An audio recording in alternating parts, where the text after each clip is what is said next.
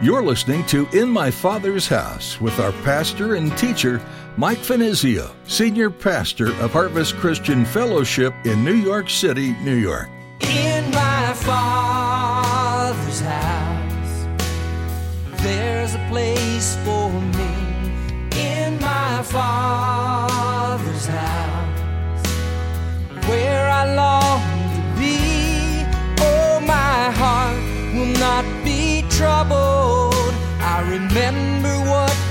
said.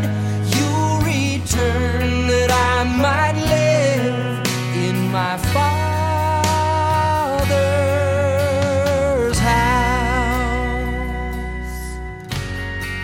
He is one of our greatest concerns. The Spirit, possessing the Spirit, should be the preservation of the lines of communication between our soul and the Spirit, because with Him we succeed, alone we fail.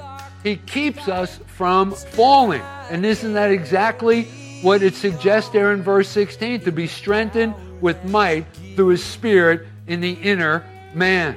Are you only filled with the Spirit if you can speak in tongues or perform healing miracles? In today's message with Pastor Mike, he addresses this question. To be filled with the Spirit means your soul is connected with the Trinity. You have access to the power to say no to fleshly desires. You are prompted and led by Him to share of His kingdom. You are actively growing and producing the fruits of the Spirit. Are these items present in your life? If not, you'll learn of how to move in the right direction. Now, here's Pastor Mike in the book of Ephesians, chapter 3, as he continues his message I bow my knee.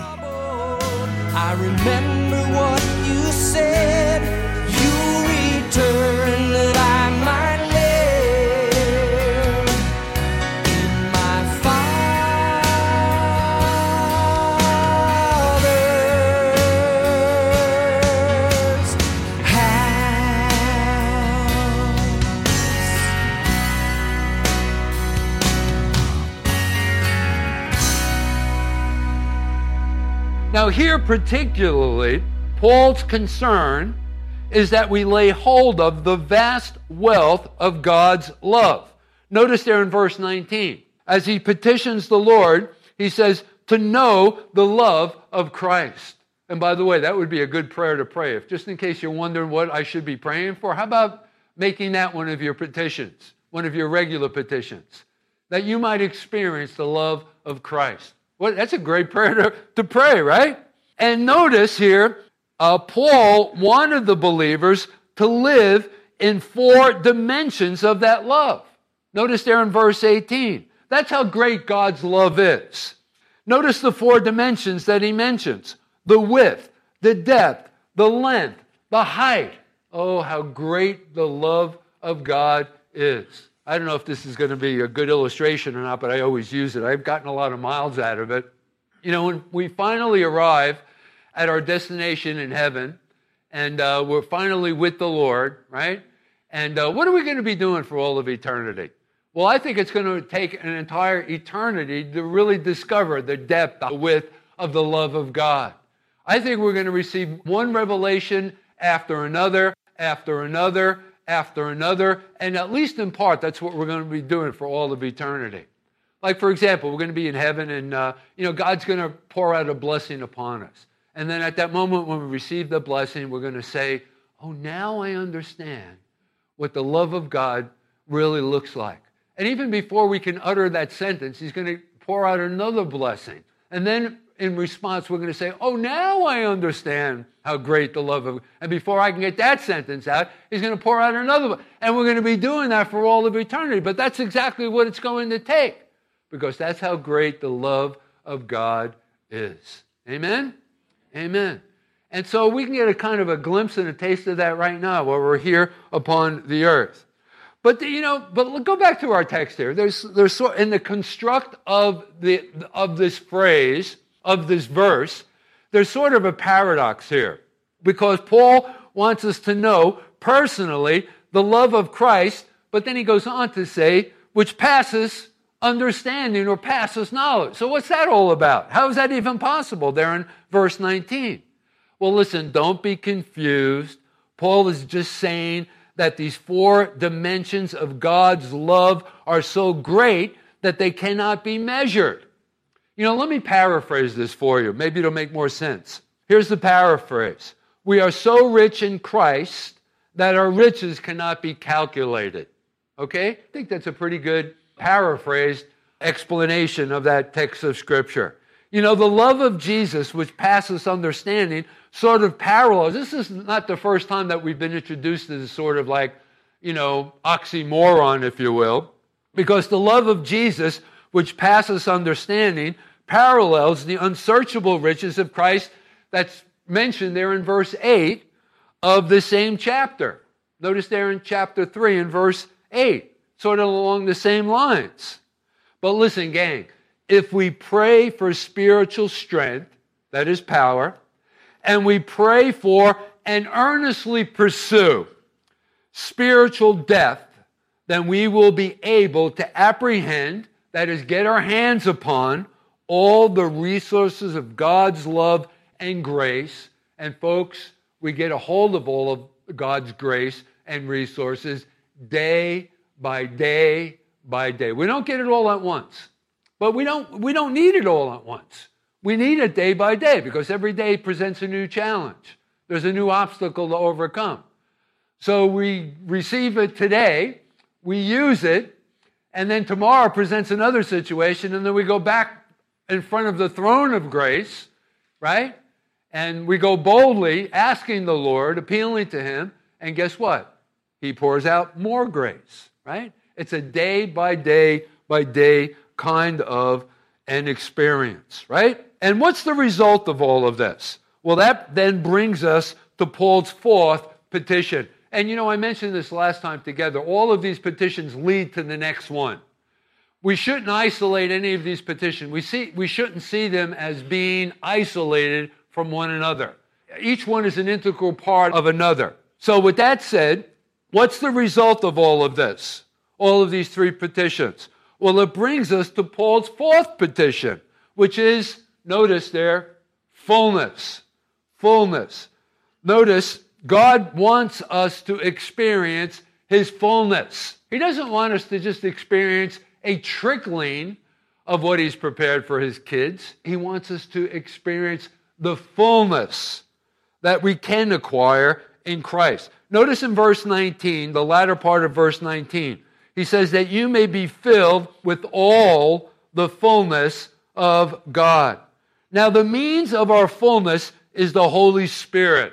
In chapter 5 and verse 18, and we'll get to this, I'm really excited when we move into chapters 5 and 6, because it's in chapters 5 and 6 where we really talk about the ministry and the operation of the Holy Spirit. Chapter 6 is probably the greatest chapter in all of the Bible that addresses itself to the subject of spiritual warfare.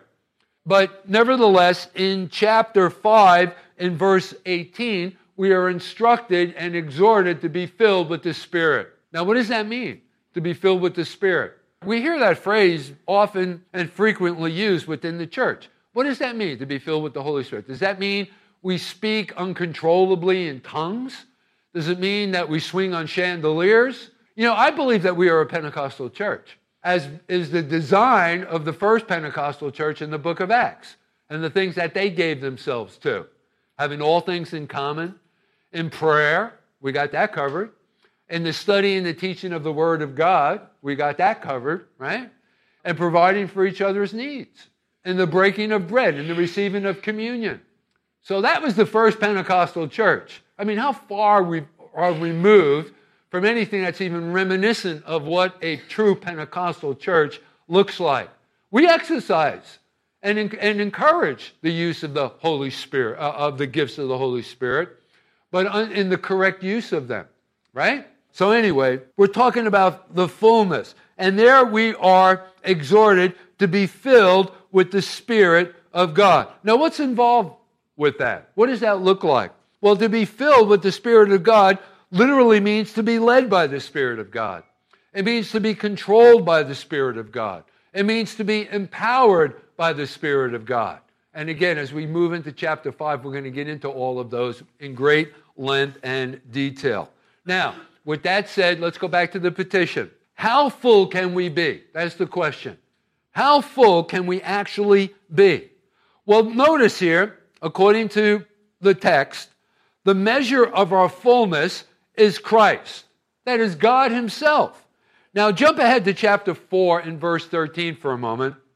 In chapter 4 and verse 13, it says, Till we all come to the unity of the faith and of the knowledge of the Son of God, to a perfect man. By the way, when is that going to happen? Huh? When we see Christ, when He comes back for His church, when we go through the rapture of the church. Because the Bible tells us that when we see Him, we shall be as He is and not before. So, right now, we're going through this process. We're all under construction, as I often refer to it as. Remember the sign around our neck, under construction. But there's going to come a day where we're going to be changed into the very image of God's Son, Jesus Christ. We're going to be like Him. The Bible tells us that when we see Him, we shall be as He is. But anyway, notice what it says there in verse 13. Till we all come to the unity of the faith and of the knowledge of the Son of God to the perfect man, to the measure of the stature of the fullness of Christ. Folks, let me tell you something. That's full. That's full, right? So here's the question then How full are you? All right, let's pause for a moment, and I want you to just think about that. Just ponder that question. How full are you? You know, and what's the measuring stick? You know, how do you determine how full you actually are? Listen, it is terribly wrong when we use the wrong measurements in examining our own spiritual lives. Where are we in our relationship with the Lord, spiritually speaking? How do we determine that? Well, for some of us, we play the comparison game and we choose to look at the weakest Christian amongst us, or the youngest Christian, or someone who just gave their life to Christ. And then we say, you know, I know I'm bad, but at least I'm not as bad as he is or she is, right? That's not the measurement. That's not the way that we measure ourselves, right? That's playing the comparison game. Or even our measuring ourselves up to the senior pastor of the church. God forbid, don't do that, okay? Listen, I'm just as much under construction as any of you. And I haven't arrived. I haven't gotten any of this stuff wired. God's still working in my life. You know, I'm still on the wheel. Uh, Jesus is the master potter. I'm the clay. You know, he's still molding and shaping me. And, uh, you know, he's still doing that work in my life as, as he is in, in all of your lives as well, right? Paul tells us that the measuring stick is Jesus. And when we have reached his fullness, then we have reached the limit. And so, listen, gang, we need to get hold of all of God's resources by faith, receive them, and enjoy them. And you know, the wonderful thing about this is that it's available to all of us. It, doesn't matter where you are on uh, the Christian rung of maturity or totem pole, if you will, whatever. You can be a new Christian and get a hold of all of the grace, all of the strength, just as much as the senior pastor of the church can. It's just there for the taking, gang. We need to understand that. We need to realize that. All of these resources, how do we get a hold of them? By faith. We receive them and enjoy them. Now, after contemplating such a marvelous experience, it is no wonder Paul bursts forth in a doxology, which is a fitting benediction to such a prayer. You know what I'm talking about when I use the word doxology or a benediction? You know, like like out of left field. God just blesses you. You know, something that you weren't expecting, right? And uh, in one form or another. Just think about in your own experience. You fill in the blank. And how did you respond? You weren't expecting it, and God just blessed your socks off. And you're like, you can't even contain yourself. You might be walking down the street. People might think you're crazy, and all of a sudden you just burst out and, oh, praise you, Lord. And you know, and then you just realize what you did, and it's like, oh, you know, and then you continue walking down the street, right? Paul, you know, bursts out in this doxology, this benediction that's recorded for us there in verse 20. Let's read it. Now, to him who is able to do exceedingly abundantly above all that we ask or think, according to the power that works in us. Now, underline that phrase, if you will, or write it down if you don't want to mark up your Bible.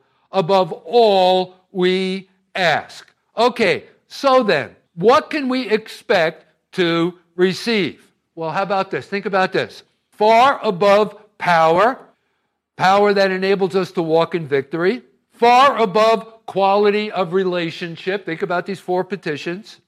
That is, that lends itself to our experiencing a deep fellowship and communion with God. Far above apprehension, therefore, we are able to comprehend and know the love of God. And then, lastly, far above fullness, that enables us to get a hold of and begin to use the resources that God has made available to his children. You see, I'm being energized by God for spiritual living. But listen, just a, a warning be careful not to cut yourself off from the source of power. Remember, we should never forget eh, who is the Holy Spirit, by the way. Just another brief, quick exhortation. You know, we should never forget that when we surrendered to Christ, we became, as I've already mentioned, a temple within which the Holy Spirit came to reside and dwell. He is the divine communicator through whom God imparts wisdom, guidance, and strength. He is the equivalent of the unseen captain who accompanied Joshua on his travels and assisted in every conflict when they crossed over to Jordan and began to conquer the land of Canaan. He is one of our greatest concerns, the Spirit, possessing the Spirit, should be the preservation of the lines of communication between our soul and the Spirit, because with Him we succeed, alone we fail. He keeps us from falling. And isn't that exactly what it suggests there in verse 16? To be strengthened with might through His Spirit in the inner man. And so, once again, let me say that we need to be careful not to cut ourselves off from the source of power. Okay, so we know that we need to be with the Holy Spirit, one with the Holy Spirit. I think we've already firmly established that. But how, how can we cut ourselves off from these wonderful uh, resources that God has made available to us? Well, unbelief. If you're taking notes, write this down. Unbelief, unconfessed sin, careless living, and worldliness. All of those things that I've just mentioned will rob you from God's best. It'll rip you off. Now, let me give you the, the probably the, the greatest example of this would have been Samson. When Samson practiced consecration, and that's what his hair, the length of his hair represented, he took the vow of a Nazarite. He was consecrated unto God. But then he started messing around. There was unbelief. There was unconfessed sin. There was careless living. There was worldliness. And it robbed Samson from experiencing God's best. Okay, trace this along with me. Because of his careless living and sin, he was captured by his enemies.